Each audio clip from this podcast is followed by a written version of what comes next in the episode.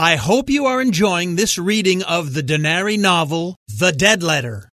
Please tell a family member or friend about the presentation of this audiobook.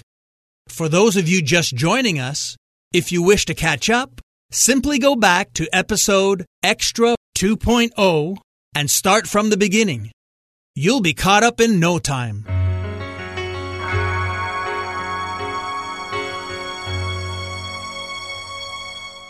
Welcome back to the History of North America Extra. I'm Mark Vinet. The Dead Letter, Chapter 21. Wade was holding his phone, preparing to take photos when the device began to vibrate.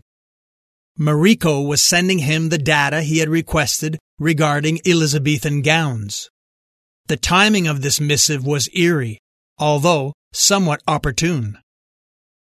This Hewitt pronounced, pointing to the structure, is the grand monument of sister queens, Elizabeth and Mary. The actual tomb, where Elizabeth and her half sister rest in their stately coffins, is under this floor. He stomped his foot on the hard surface. The tomb is accessed via steps leading down into a dark vault by the raising of a stone slab that covers the entrance over there. He pointed. A few feet from the actual tomb. Elizabeth's coffin rests on the top of the coffin of Queen Mary. Wait a minute, Julia interrupted. The coffin of Elizabeth is on top of her sister's coffin? Yes, pointing again towards the floor to reinforce his explanation. This tomb below encloses two coffins, and two only.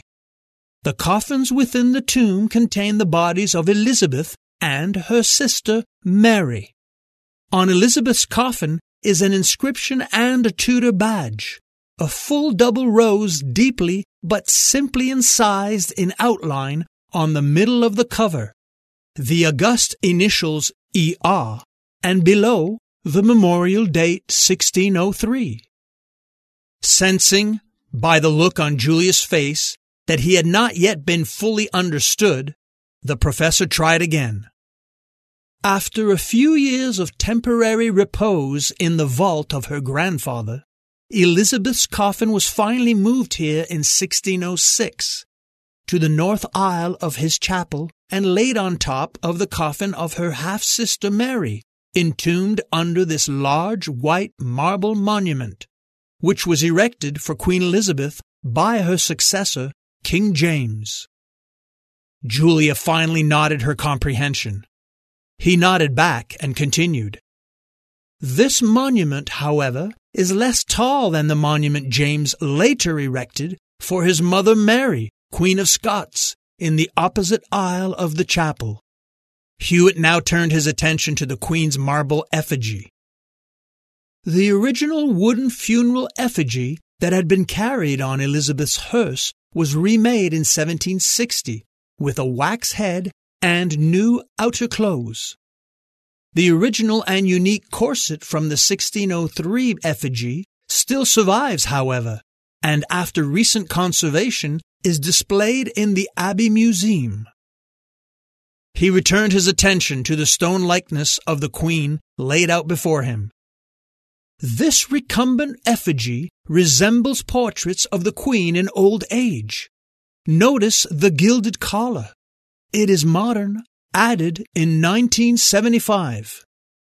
The crown, the cross on the orb, and the scepter the Queen holds are also modern replacements, the originals having been stolen centuries ago. This railing around the tomb, he caressed the cold metal, is another modern replacement for a lost original. He suddenly grasped the iron fence with vigor, showing off its solidity.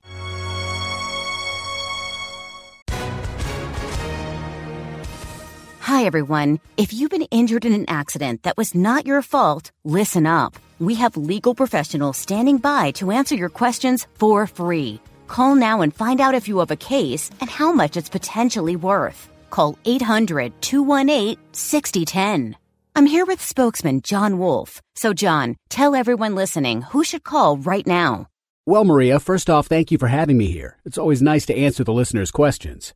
Now, as far as who should call in, anyone who's been injured in an accident and think you deserve compensation, give us a call right now. 800 218 6010.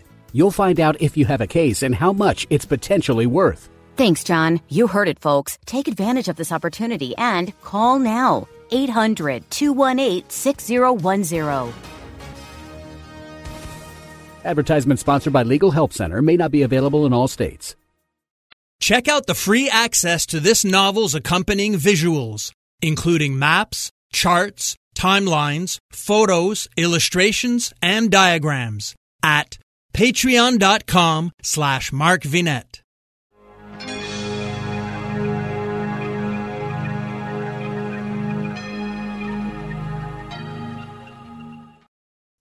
Doctors endorse it, nutritionists recommend it, and customers love it. Calotren Healthy Weight Loss. Ron in Texas lost 35 pounds. Marie in Pennsylvania lost 117 pounds with Calotren. Diane not only lost weight, but she also found relief from arthritis. Lynn lost over 45 pounds. Calotren contains collagen, the most abundant protein naturally occurring in the human body, which decreases as we age. Taking Calotren promotes better sleep, more energy, less joint pain, and best of all, weight loss. Calotren has an amazing 86% success rate with their 90 day supply. And this week, take advantage of their President's Day sale. Buy the 90 day supply and get an extra month free plus free shipping. Ordering is so easy. Just text the word HISTORY to the code 30605 and we'll send you a link to the special offer.